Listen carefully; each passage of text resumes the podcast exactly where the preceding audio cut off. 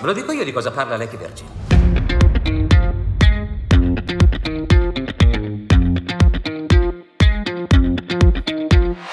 Ben ritrovati in un nuovo episodio di Ultima Visione, il cinema da vedere. E in questo nostro format, quello più classico e quello più che spazia, diciamo, dal film di cui parliamo principalmente, che vi anticipo ovviamente sarà Don't Look Up e non solo, eh, appunto oggi torniamo a parlare di questo film e di quello che un po' ha portato. Quindi intanto, ciao Giulio, come stai? Tutto bene? Tutto bene, ciao a tutti, ciao Simo. Sei ciao? Giulio. Og- Cosa? Sei caldo per questa discussione? Sono caldo, sono caldo e mi riscalderò ancora di più. Eh, oggi non c'è con noi l'ospite che magari molti si aspetteranno, Davide Maimone, perché appunto lui è un ospite, non è ancora un resident, ma se gli, gli utenti, chi ci ascolterà, lo preferirà come, come ospite fisso, allora ci scriveranno nei vari commenti nelle nostre pagine social. Comunque scherzi a parte, torniamo a noi, Don't Look Up, Giulio. Allora, io ti dico solo una cosa, tanto è un film che direi che non serve nemmeno fare la la recensione, nel senso, no meglio, la descrizione della sinossi della trama, perché ormai tutti l'hanno visto, però eh, io ho scritto prima di partire in questo podcast su Google Don't Look Up capolavoro per vedere le bellissime notizie clickbait delle persone, degli articoli, eccetera, così. Capolavoro o pasticcio? L'importante è parlare di Don't Look Up. Don't Look Up, tutti gridano al capolavoro. Don't Look Up, capolavoro o boiata. Don't Look Up, capolavoro o disastro. Eh, faremo una fine dei dinosauri, capolavoro Look Up, ma la gente non ha capito il senso del film perché non si rendono conto che stanno esattamente facendo la stessa cosa di cui parla Look Up parlando di Look Up, o sbaglio? Più che altro sembra che la gente non abbia capito il significato di capolavoro e di disastro.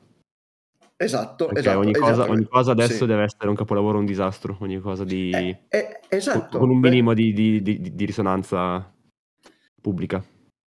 No, infatti, però la, cosa che non capisco io c'è uno dei vari temi adesso di cui parliamo molto rapidamente, però il Look Up, che è il tema anche della polarizzazione, che è il tema per antonomasia, non solo del film, ma della nostra società, generazione attuale, cioè la gente sta applicando lo stesso paradigma, diciamo, del film che lo stesso film vuole criticare. Questo mi fa un po' effetto, mi fa anche un po' strano, diciamo, non so te, ecco.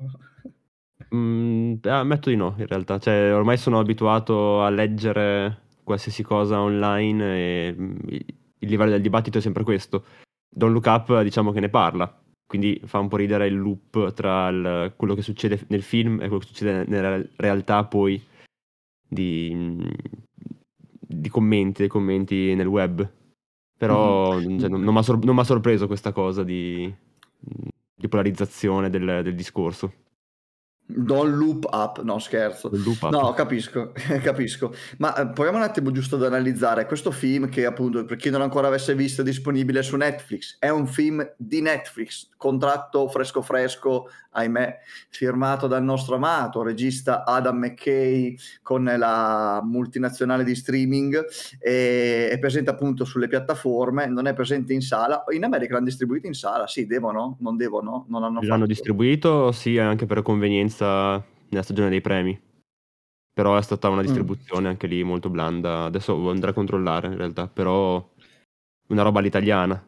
Mm, un po'.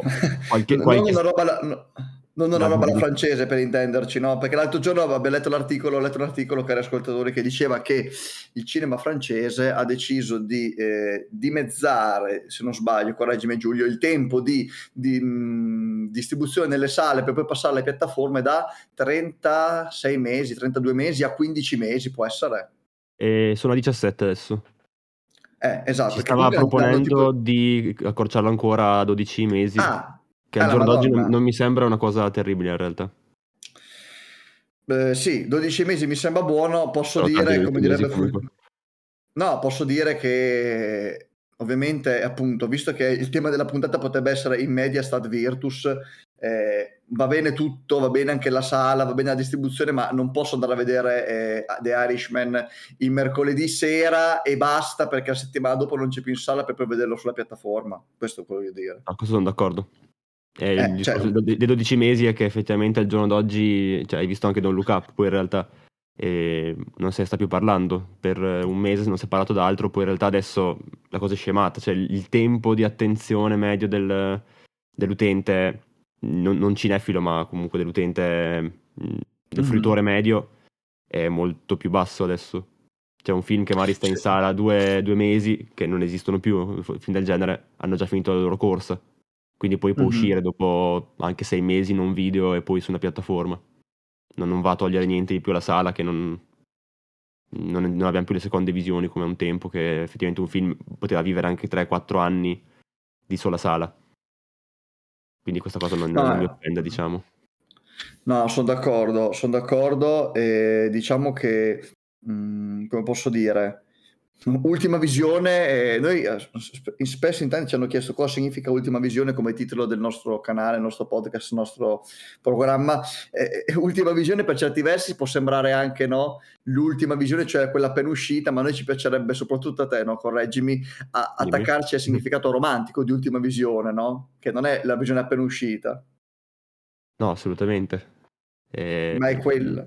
Sì. è quel- No, in realtà non so cosa dire in questo momento, però la mia idea di ultima visione è- non è sicuramente il fatto del, del- del- del nuovo da, da vedere, è un, un modo di dare sempre un'altra occhiata a una cosa che magari è uscita anche da 50 anni, non importa. Esatto, Avere- perché poi... In realtà che non, ci sia, che non ci sia un'ultima visione, perché un film poi lo puoi vedere 10, 15, 20 volte, anzi dovresti vederlo 15, Eh, 10 esatto, volte. Eh, sono d'accordo anche perché comunque, eh, come posso dire, mh, l'arte, adesso non voglio citare Quarto Potere, ma lo citerò, no scherzo, non voglio citarlo, però l'arte è bella, il cinema e la settima arte è bella perché come tutte le opere d'arte, tu, cioè, ti vive dentro, tu la guardi una volta e sei fatto in un modo, la riguardi dopo dieci anni, trovi nuovi significati, che sia una canzone, che sia un quadro, che sia un, che sia un film, appunto, è questo. Infatti la, la- la cosa che i non cinefili non capiscono di noi cinefili, anche noi quelli che i ragazzi che sono all'ascolto di questo episodio, che sicuramente sono come noi cinefili, non capiscono è ma come fai a vedere un film più di una volta? È vero? Sì, assolutamente. Poi magari sono gli stessi che, sì, che si riguardano due o tre volte una serie TV o due o tre volte anche un filmetto, però non, non- ce l'hanno in modo sistematico, ecco. Cioè, esatto, n- esatto. C'è tanta gente che dice come fai a vedere eh, due, tre, quattro, cinque volte, boh, non lo so, un quarto potere, non dico un film a caso. Quando poi magari questi si sono guardati 50 volte eh, Frozen, È film della Marvel. per dire una roba a Frozen. caso.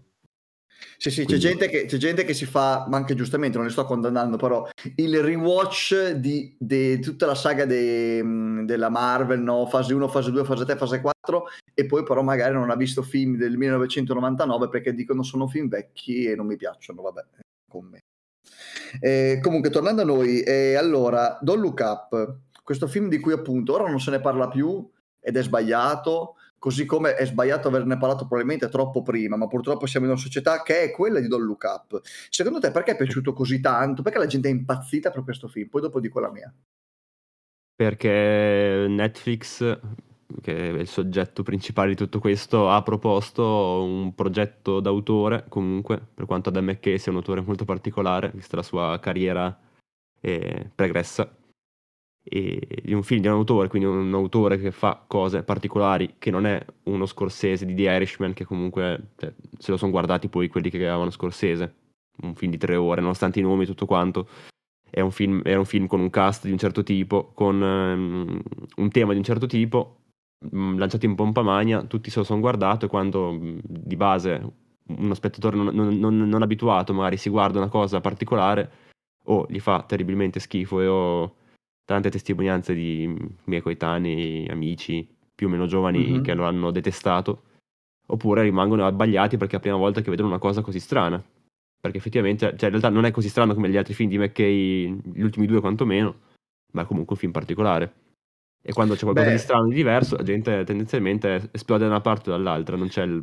Io mi, io mi ricordo quando i miei amici vennero al cinema, li convinsi a venire al cinema a vedere, e, e qua triggererai male, e The Ah. Revenant di Ignarritu, mio, perché sì. c'è stata una, una pubblicità folle, non so se ti ricordi, una pubblicità pazzesca, eh, questo film assurdo, l'hanno girato solo in certe ore della luce, DiCaprio è- ha dormito Eh, la, nel la- la corpo cosa che di interessava era che DiCaprio eh, cioè, doveva vincere l'Oscar per forza quell'anno, quindi tutti a vedere questo film perché quell'anno avrebbe vinto sicuramente Esatto. l'Oscar.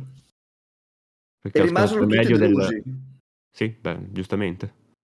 Beh no, sì, giustamente, ma in realtà io fui in realtà inizialmente esaltato, però rimango delusi perché aspettavano un film assolutamente piacevole per, tra virgolette, le masse, quando in realtà Ignari tu eri riuscito a far incazzare sia il grande pubblico che i cinefili, se ci pensi. Sì, è stato molto bravo Ignari, tu non, non abbia fatto... Non è facile. Fare un film è... che non va da nessuna parte a livello teorico e tematico, allo stesso tempo che riesce a essere molto noioso, anche pur essendo un film spettacolare. Concordo. Allora, eh, secondo me invece Don't Look Up è piaciuto, o meglio, ha avuto così tanto hype da portare la gente a vedere, non tanto per il discorso di parere personale, che c'è da McKay, che è un autore che è un film particolare, perché in realtà la gente l'ha visto, ma non sapeva bene quale fosse la trama, anche perché dal trailer si può capire come non capire, secondo me. E che secondo me è stato fatto una, come posso dire, una pubblicità al cast, nel senso hanno detto nuovo film con DiCaprio, con eh, Jennifer Lawrence, perché c'è Jennifer Lawrence, giusto? Non vorrei dire una sciocchezza, da verificarsi. Gary Streep, sì, sì, ecco, no, Jonah Hill. Timothy, eh, capito, un cast, un, un, un, cast, un cast pazzesco. Sicuramente DiCaprio, per tornare al discorso anche di The Revenant, è quello che porta la gente, purtroppo, mi spiace dirlo, con la morte nel cuore, non più in sala, ma meno allo streaming. Ecco. Io lo vedo da quel punto di vista qua. Ma guarda, secondo me questo è il motivo per cui ci arriveremo dopo a parlarne, per cui eh, in tanti hanno parlato di film terribile, di disastro. Perché... Ah, perché dalla colpa di Caprio, peraltro, la sua recitazione. No, no, no, non per quello, perché Beh, anche, che, si, che si è avvicinato a questo film si è avvicinato perché vedeva Jennifer Lawrence e DiCaprio, essenzialmente. Eh sì, sì. Però la e... gente è rimasta anche molto più... Prestazioni di Caprio ha avuto per alcuni prestazione della carriera per altri pessima prestazione nessuna delle due. Ma la gente non sa discernere perché c'è solo il bianco c'è il nero. Ma, ma perché adesso si parla non... solo per assolutismi? Cioè se vai a esatto. scorrere le pagine di, di, cinema di musica quelle chiaro non quelle più istituzionali. Parlo di pagine non so come, come possiamo essere anche noi di base una cosa più, più piccola di base, i titoli sono è uscito il nuovo capolavoro di questo, il nuovo capolavoro di quest'altro, oppure che flop incredibile questo disco, che flop incredibile questo film. Non c'è mai la via di mezzo in cui dicono eh, Adam McKay ha tirato fuori un discreto film.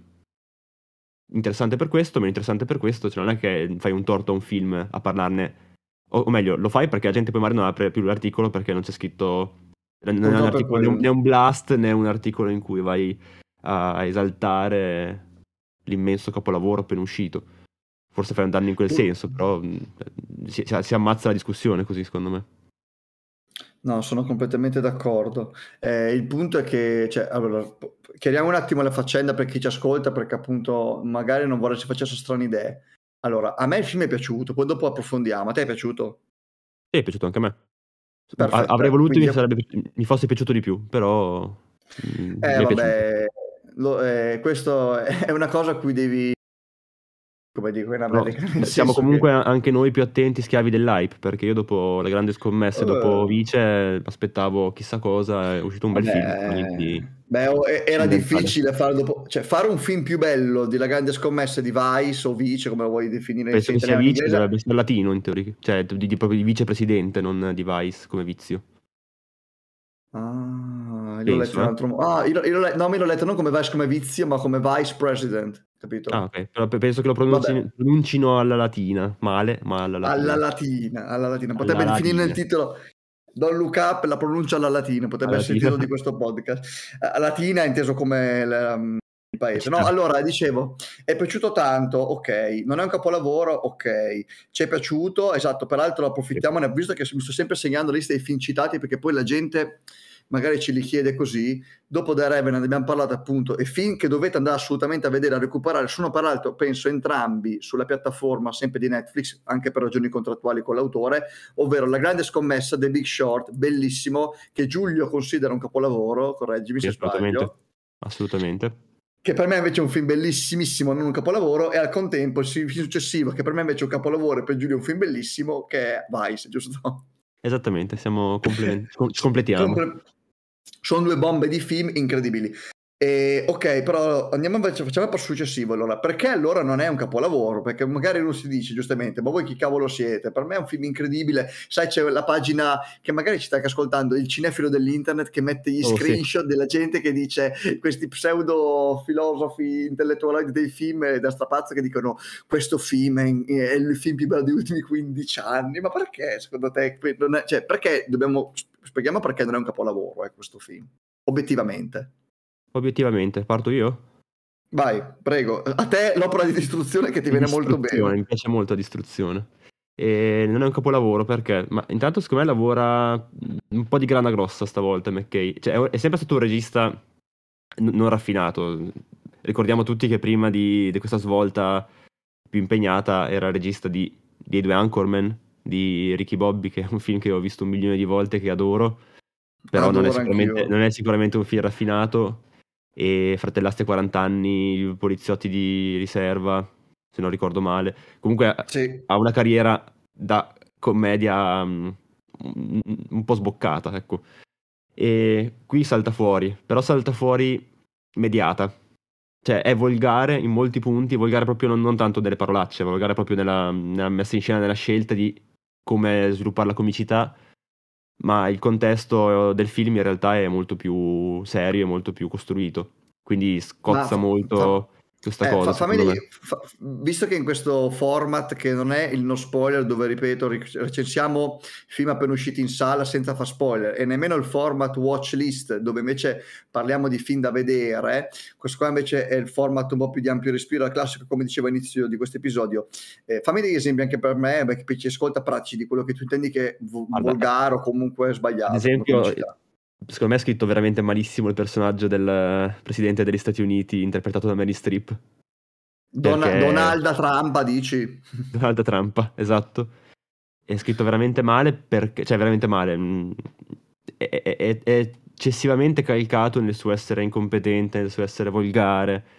E c'è lo scandalo sessuale del presidente che mandava le foto nuda a, a non mi ricordo quale giudice, qualcosa.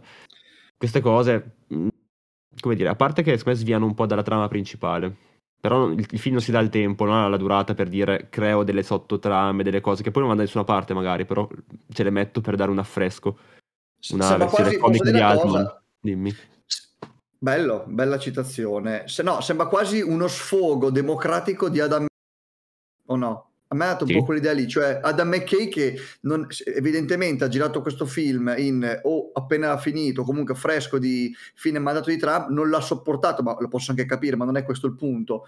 Per quattro anni o quello che è durato, e lo sfogo ha, ha vomitato il suo odio per questo personaggio, facendo un personaggio fin troppo sopra le righe, quando invece insomma, il suo obiettivo era tenere con le briglie Mary Streep e fermarla. Cosa sì. dici? Sì, può essere sicuramente un film eh, fatto mm, con, con un po' di bile che ribolliva. Eh, si, si poi... vede, si sente ed è il momento in cui perde il, mm, le, le, lo charme, l'eleganza che aveva negli altri film. Sono d'accordo perché okay. non è un caso e non è un caso che da quello che ho letto su internet il prossimo film di Adam McKay sarà un adattamento cinematografico dell'assalto a Capitol Hill che se ci esatto. pensi è perfetto. E, e, e, cioè siamo veramente insomma, entrati nella psiche di questo regista che è stato un finto cazzone nel senso uno che sapeva fare film comici bellissimi ma assolutamente che non si prendevano sul serio ed è giusto così come Ricky Bobby come Anchorman 1 Anchorman 2 è passato alla fase di maturità facendo film invece sempre con quello humor che diciamo da demenziale, correggimi se mi sbaglio, diventa più quasi nero, ma molto caustico come appunto sì, la grande scommessa. Come, come rimane Vice. comunque molto, scusa, rimane molto comunque surreale il suo humor. Cioè, la grande scommessa e Vice sono entrambi anche nella forma proprio, come sono costruiti, pur parlando di cose molto serie, hanno quel, quel piglio un po' di sberleffo che, che, ci sta molto bene. Cioè, li, li, li nobilita, non, polpe, non, sono dei polpettoni politici e sociali, ma parla di cose importanti tenendo un ritmo abbastanza leggero, uno humor leggero comunque. Sì, sì, sì no, infatti sono d'accordo, sono d'accordo, ma eh, Allora, scusami, colgo, le... posso esprimere un desiderio vai, profondissimo? Vai, Io vorrei tanto che Adam McKay facesse pace con Will Ferrell, visto che hanno litigato. Davvero? E vorrei, sì, e vorrei Will Ferrell eh, come lo sciamano lì che, che ha fatto il, l'attacco a Capitol Hill. Cazzo! Lo vorrei tantissimo. Non, succe- non succederà oh. mai, però lo vorrei tanto. Beh, a parte che abbiamo tutti pensato a... Io anche l'ho pensato appena ho visto la scelta, deve farlo Will Ferrell. Beh, sai che non sapevo del loro litigio, un gran peccato, ma peraltro da McKay non fa parte del frat pack, quel gruppo comico dove eh, c'è anche dei poteri Adam Sandler. faceva parte. Adesso non esiste più il frat pack così come era, come esisteva. Che perché Sì, stato dei Night Live, non so, non so per quale progetto da me che aveva scritto la reggente aveva detto sì prendo su anche te Will Ferrell poi non andava bene per il ruolo l'ha scartato e si sono battibeccati. Pare che sia un po' di anni che non si parlano tra l'altro. Fine È un grosso peccato anche perché è un grosso peccato, beh no, gossip importante perché Will Ferrell quando non è diretto da me che io guardo perché ho un, ho un amore spasmodico per quest'uomo, in senso ovviamente cinematografico e platonico, ma eh, ha fatto film come quello che è piaciuto un sacco a te su Netflix, che, com'è che si chiama Eurovision, quello su... non, non mi un sacco l'ho trovato simpatico No, te, no, te l'ha piaciuto però, ammettilo che te l'ha piaciuto. sì sì detto, però nel senso un sacco diceva un film 8 è un film sufficiente cioè fa, fa il suo lavoro e che fa, fa ridere basta Oh. Però quando appunto fa quello oppure fa, come si chiama quel film legato al Natale? Che cacchio era? Oh, papà di Rise, papà 2, come cacchio si chiama? Va a cercare Eh, mentre Dead- parliamo. Comunque, Daddy's quando non è diretto Daddy's Home, che so vado a vedere la traduzione qual è. Comunque quando andiamo a, a- vedere Will Ferrell diretto non da Dan McKay, ovviamente rende molto meno, e questo è il punto. Eh, Sì. si poco da fare. Poi ha una vena comica pazzesca, e questo è poco da dire. Però si Daddy's io, Home io non ha adoro tradotto in Will italiano. Ferrell. Anch'io. Peraltro Pino, ehm, eh, Pino Insegno è il doppiatore di Will Ferrell, se non sbaglio. Vado a verificare. di essere pessimo sui doppiatori cioè non riconosco le Perché voci comunque, sì, sì, sono abbastanza sicuro, nel senso vado, vado a vedere, perché eh, per me comunque lui eh, fa, fa schiantare anche nella nel film originale, eh, come voce originale, ma Sì. Insegno gli dà quella voce pazzesca, secondo me veramente, veramente sì, Pino Insegno, confermo, è la voce Ottimo. ufficiale di Will Ferrell ed è veramente bravo a farlo, secondo me, e sicuramente in un mondo che va, sta- va a perdere un po' il doppiaggio, che per certi versi è giusto, ma per altri è sbagliato, perché abbiamo una scuola che è la migliore forse al mondo in questo ambito, ma non voglio aprire questo argomento, eh, va- a dare quel plus, quel plus. Tornando dal look up invece, ok, eh, apriamo un attimo un capitolo importante, perché comunque siamo a metà podcast e voglio eh, che mi dici anche la tua su questa, che gli asco- ascoltatori si facciano una riflessione.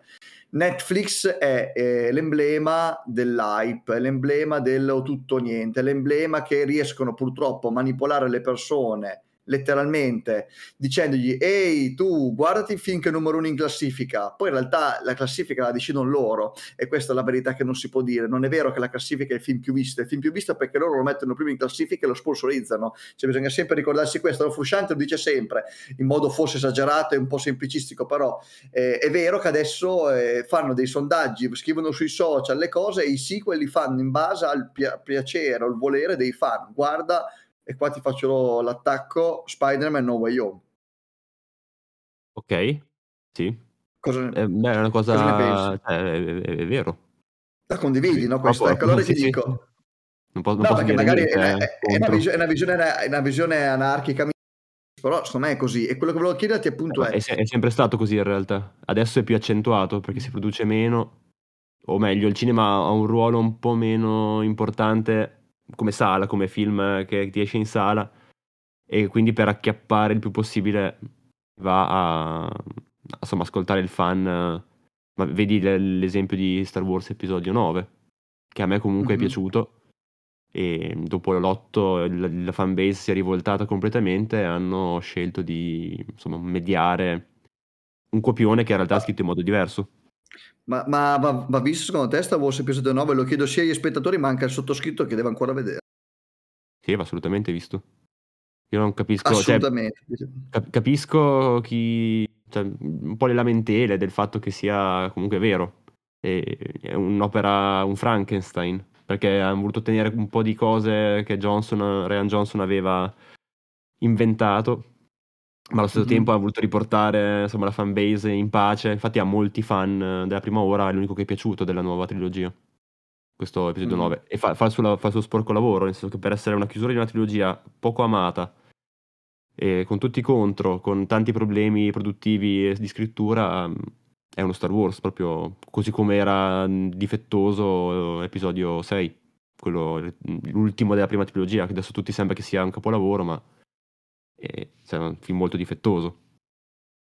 Ok, Sono- chiusa parentesi. Comunque guard- guard- guardate tutti Star Wars eh, dal primo all'ultimo, cioè, compresi, Sì. compreso almeno Rogue One. Solo è evitabile. Ah, ma ragazzi, ma Rogue One, Rogue One è uno dei più bei spin-off che abbia mai visto io al cinema. Cazzo, ma quanto è scritto bene quel film, secondo me, o no?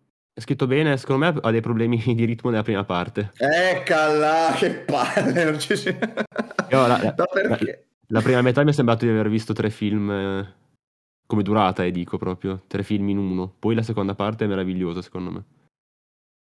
Però è meravigliosa anche perché, essendo un progetto che moriva lì, hanno lasciato completa libertà a Edwards. Di disinteresse, esatto, disinteresse vuol dire nessuna pressione, vuol dire arte per come è stata pensata, senza modifiche. È sempre quello il discorso. E proprio questo di arte, di modifiche, voglio parlare a questo punto qua. Netflix, eh, paladina dell'hype, della promozione, fin bello, fin capolavoro, tutti devono parlarne così, ha fatto uscire due film che mm-hmm. tutti hanno visto e di cui tutti stanno parlando e hanno parlato, a proposito dei film che sono caduti anch'essi nel dimenticatoio. Da una parte un film che è una delle più grosse ciofeche che, abbia mai visto in vita mia ed è stato Netflix il film col più alto budget di sempre, il mm. nuovo film con Gal Gadot, Ryan Reynolds e The Rock, dico, eh, la madonna che cacchio è così. Dall'altra parte c'è invece il film, perché io, io sto, sto, citando sempre i titoli delle pagine di cinema dei, dei vari Repubblica, così come lo scrivono, eh. dall'altra parte invece hanno fatto il film, ecco il film con maggiori candidature della storia di Netflix, eh, oh, i commenti, Benedict Cumberbatch era incredibile, mi ha picchiato nel set, cioè, i finti commenti esagerati, sembra di vedere Mank fuori, fuori scena del set, ecco, e sono i film Il potere del cane e Red Notice. Allora, facciamo un attimo una riflessione rapida su questi due film perché sono abbastanza simili a Don't Look Up t- perché ti dico il mio parere per come li vedo. Cioè da un lato appunto c'è Don't Look Up che è il film col grande cast per tutto il pubblico che dice siamo una generazione di merda, non riusciamo a comunicare fra di noi, le merde siete tanto voi eh, negazionisti della cometa, e non solo, è una metafora ovviamente, ma soprattutto, questo è il messaggio che forse molti non hanno capito, le merde siete anche voi stessi che non riuscite a comunicare con gli altri, vi arroccate nella vostra storia d'avorio in un dialogo in cui entrambi uno e nessuno si ascolta e lui si posiziona lì così. Dall'altra poi c'è il potere del cane, che sembra il film dei cinefili, che in realtà anche quello bello, mi è piaciuto, beh, di Cumberbatch anche bravo, ma è un film assolutamente bravo. fine a se stesso, che fa, sì, ok, però fa incazzare, tanto quanto te ha fatto incazzare Titan, quanto te ha fatto incazzare il film di Leo Carà, ok? E dall'altra parte Red Nose che sembra il film, il blockbuster dell'anno ed è brutto, ma non lo dico perché io voglio fare appunto, eh, cioè io sto, in questo momento sto demolendo sia un film d'autore, fra virgolette, come potere del cane, che un film eh, commerciale, blockbuster come Red Notice, perché sono entrambi film portati all'estremo sbagliando, secondo me. Cosa ne pensi? Eh, sì, ma non so se... non penso che sia quello di, Nef- di Netflix questo. Cioè Netflix è, vera- è molto... Cioè, allora, discorso pubblicitario e soprattutto di pubblicità in diretta, soprattutto nel caso di Il potere del cane che non è stato molto pubblicizzato da Netflix in realtà. Beh, però ne parlano tutti adesso. Eh. La pubblicità viene da, stavolta da, da, dalle riviste, cioè riviste parlo carta tanto quanto più che altro web. Eh, e... eh, ho capito, però scusami Giulio se ti interrompo, però allora c'è basta film con una fotografia comunque bella e i personaggi investiti d'epoca per dire è un film d'autore, cioè ma la gente che guarda questo film... No, no, è un film cioè... d'autore perché l'ha diretto un autore. No, ho capito, ma... Un grande, un grande regista e quindi, e quindi, questa cosa fa già... Cioè, in un mondo normale questa cosa faceva notizia. Da lezioni di avanti, ogni Jane Campion, anche quelli brutti, comunque cioè, è uscito un nuovo film di Jane Campion. Ho, ho, capito, ma anche è brutto a dire, ma anche i fratelli Manzina fanno film cinema d'autore perché si possono rivedere nei loro brutti film, capito? Cioè, io quello che intendo dire è, che eh, io non capisco come queste riviste, queste pagine anche di Instagram e non solo di cinema guardano questi film, vedono che c'è una bella fotografia così e poi dicono, oh, ma che film incredibile. Quando poi dici, ma scusami, hai visto i fratelli Sister, hai visto... Ehm, non lo so, eh, l'esempio chiama... perfetto secondo me eh, eh, oppure che io ti, butto anche lì. John Ford, John Ford. Anche quello. Da noi. Eh, no, anche John Ford, no? il film con John Wayne sugli indiani. Mm-hmm. Capolavoro assoluto. Eh, cioè, non avete visto questi film? Perché se guardi questi film, allora dopo devi fare un passo indietro da certi commenti sul potere del cane, o no? Sì, secondo me rientra tutto nel gioco attuale del uh, urlo un po' più forte per farmi leggere. Cioè, non penso ho capito, che... però eh, allora, vedi, allora vedi perché sei tornati Don Look no. Up, è Don Look Up. Quando DiCaprio fa il concerto e urlano, ah, abbiamo ragione noi. Sì, sì. È, è quello che mi sta sul cazzo a me. È quello, ma n- n- non visto dalla parte de- de- della persona media, ma proprio di chi scrive, gestisce pagine, cose, eh, commenti, riviste. Io, varie, io- diciamo. io in realtà io leg- leggo di base praticamente solo film TV, seriamente, e- che è invece un giornale ancora vecchio stile, nonostante sia un- sempre sul pezzo, dove raramente c'è l'urlo capolavoro, l'urlo eh, schifezza, cioè non si fa pubblicità in questo modo. Ed è ancora il tipo di critica che mi piace, cioè quella che va a analizzare, non, non interessa di fare il titolone. Mhm. No, sono, condivido, condivido. Bisogna selezionare bene le fonti che si leggono. Tu Red Notice invece, per passare appunto all'altro film che mi ha fatto un po' incazzare, eh, un bel po' incazzare, perché appunto, cioè, io sono il primo a vedere film, eh, appunto, cioè, ragazzi, guarda- volete vedere un film che fa veramente ridere, guardatevi Anchorman, che è un film intelligente, volete vedere un film, qua invece ti chiedete a Giulio, trovami un film bello, cioè bello, simile a Red Notice, che, so- che tu penso non abbia visto in realtà, però hai capito di cosa parla, ma ha visto, fatto sì. bene. Ma fatto bene perché, perché quello è il punto. Cioè, Red Notice non basta avere The Rock, Ryan Reynolds e, e Gal Gadot, ma cioè, nel senso, se poi il film non sta in piedi perché la CGI è fatta con i piedi, è un film trito e ritrito, cioè, nel senso, io boh, eh, mi è sembrato vedere un- eh, un- boh, una, parodia sbagliata nel modo peggiore possibile di Cacciallado di Hitchcock, per dire. E non so neanche perché metto la stessa frase Hitchcock e Red Notice, in realtà. Onestamente non lo so, così come faccio non avendo visto il film e non sapendo in realtà neanche di cosa parla, ti dirò di più. E sono rimasto completamente Ah, fuori ah, da, beh, da il guarda, guarda, guarda, eh, So che mi rispondi che non parla di vedere- niente. No, no, no, no, no. Ok. Adesso io ti faccio, guarda, facciamo un gioco dal vivo per i nostri ascoltatori. Ora io ti leggo la trama, ok, di Red Notice. Ragazzi, non è, è improvvisato questo podcast, non siamo preparati ovviamente. Eh. Leggo la trama e tu mi devi dire così di primo acchito, se ci riesci, poi va pensare a un film simile ma più bello. Tanto è, più- è per forza più bello perché Red Notice è un film ok? Quindi qualunque film che ti viene in mente e poi dopo vediamo se la gente è d'accordo. Allora ti leggo la trama, la versione riassunta di My Movie, sei pronto? Vai. Beccati che, che tra- che tramona, eh? Beccati una riga, eh? Quanto originale. Ripeto, il film col più alto budget di Netflix, 200 milioni, che l'hanno fatti per pagare sti cacchio d'attori e invece hanno fatto fare la sceneggiatura a un macaco, secondo me. E anche la fotografia a un bonobo. Allora, il miglior profiler dell'FBI, da una parte, dall'altra il ladro d'arte più ricercato al mondo e il più grande truffatore che il modem ha mai visto. Questo è Red Notice. Originale, no? Originalissimo. È, è praticamente un buddy movie, ma non con dei poliziotti, ma con personaggi. Cioè, è una. Un film di, con Jack Lemmon e Walter Matthau. È Esatto. una strana coppia. Che tra l'altro non amo neanche tanto pure quello.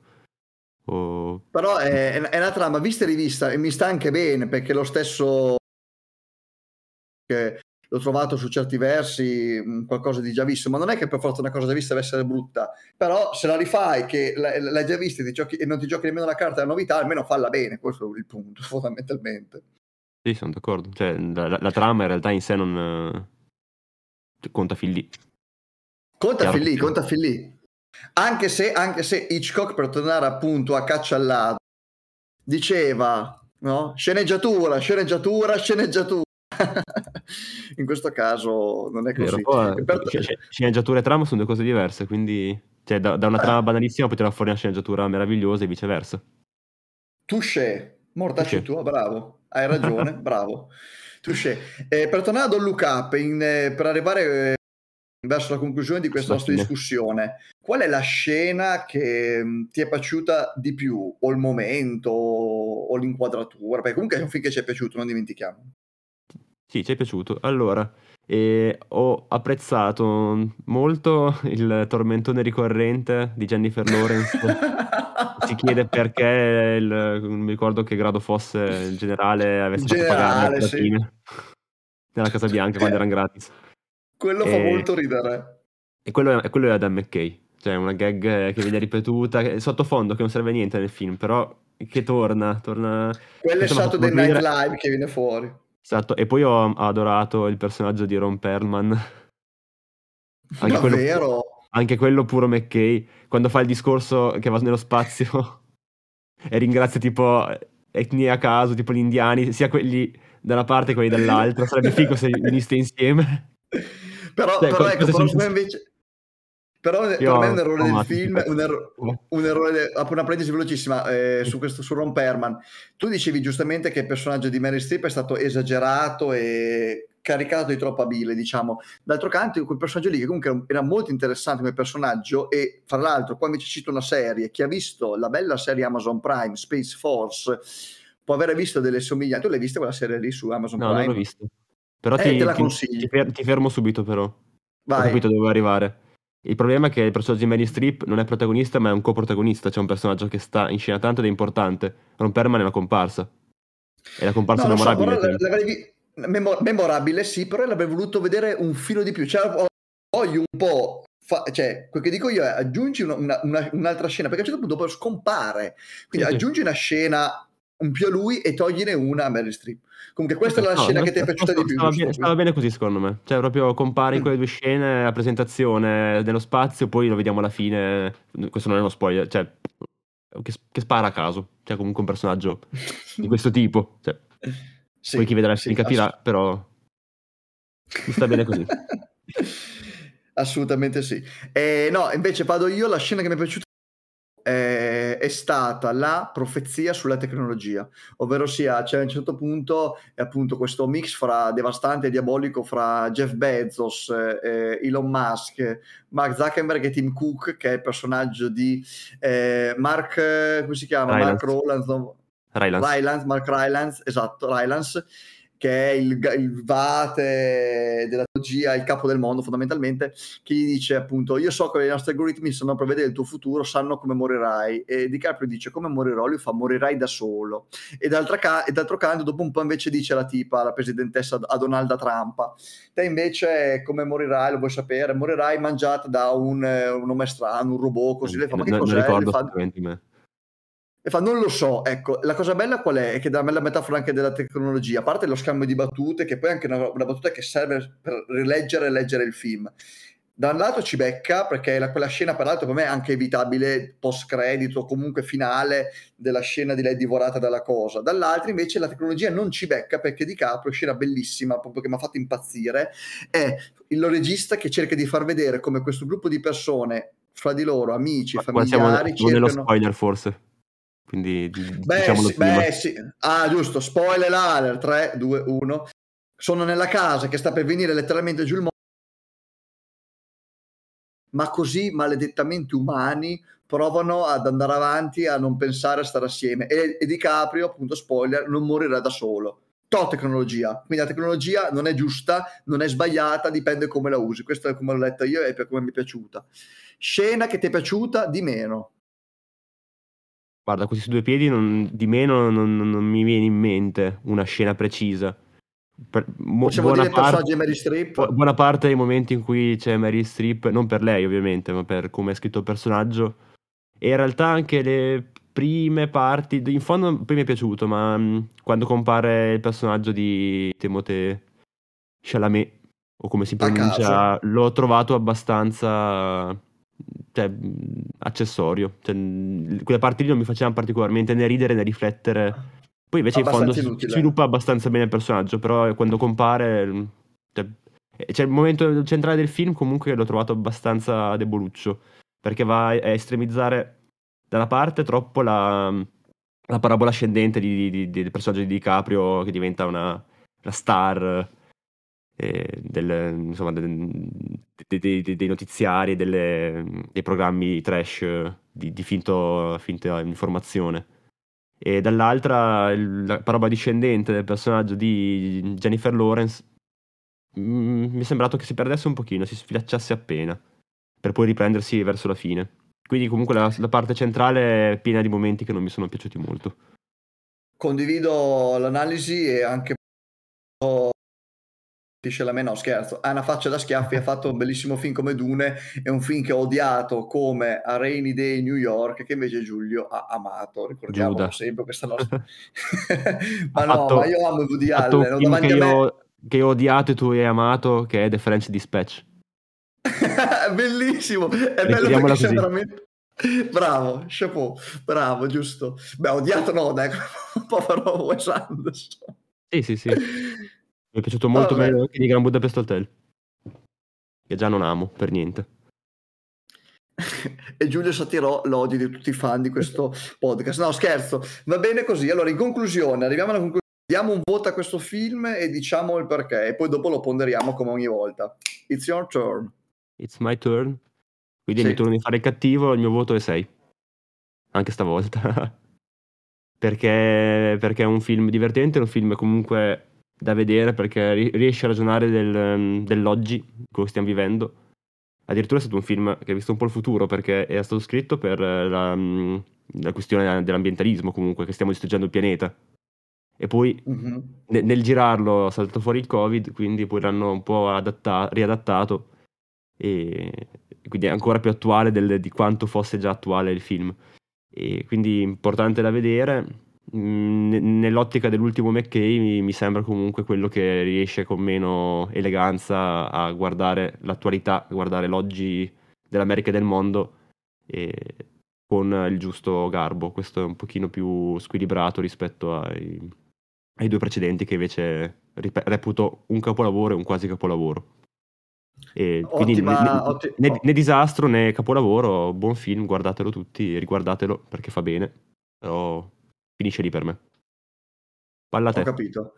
Eh, no, io condivido la tua analisi e dico che appunto anche per me è un voto 6, ma contestualizzato come hai fatto tu. Noi l'abbiamo messo ovviamente dell'anno perché vogliamo premiare eh, questo autore e comunque in- ci sembrava sbagliato appunto per il discorso della polarizzazione metterlo tra i migliori film dell'anno al primo posto e anche metterlo fra i peggiori film dell'anno che non aveva assolutamente motivo ma parliamo di un autore che ha fatto dei film talmente belli che peraltro io ho talmente nel cuore come Anchorman, come Ricky Bobby, come Vice, come La Grande Scommessa che comunque nel senso, parafrasando un altro recensore no, che diceva che il, il peggior film di Woody Allen è il miglior film commedia italiana degli ultimi 50 anni, ecco, il peggiore da McKay Puoi dirlo che è il- Federico Frusciante.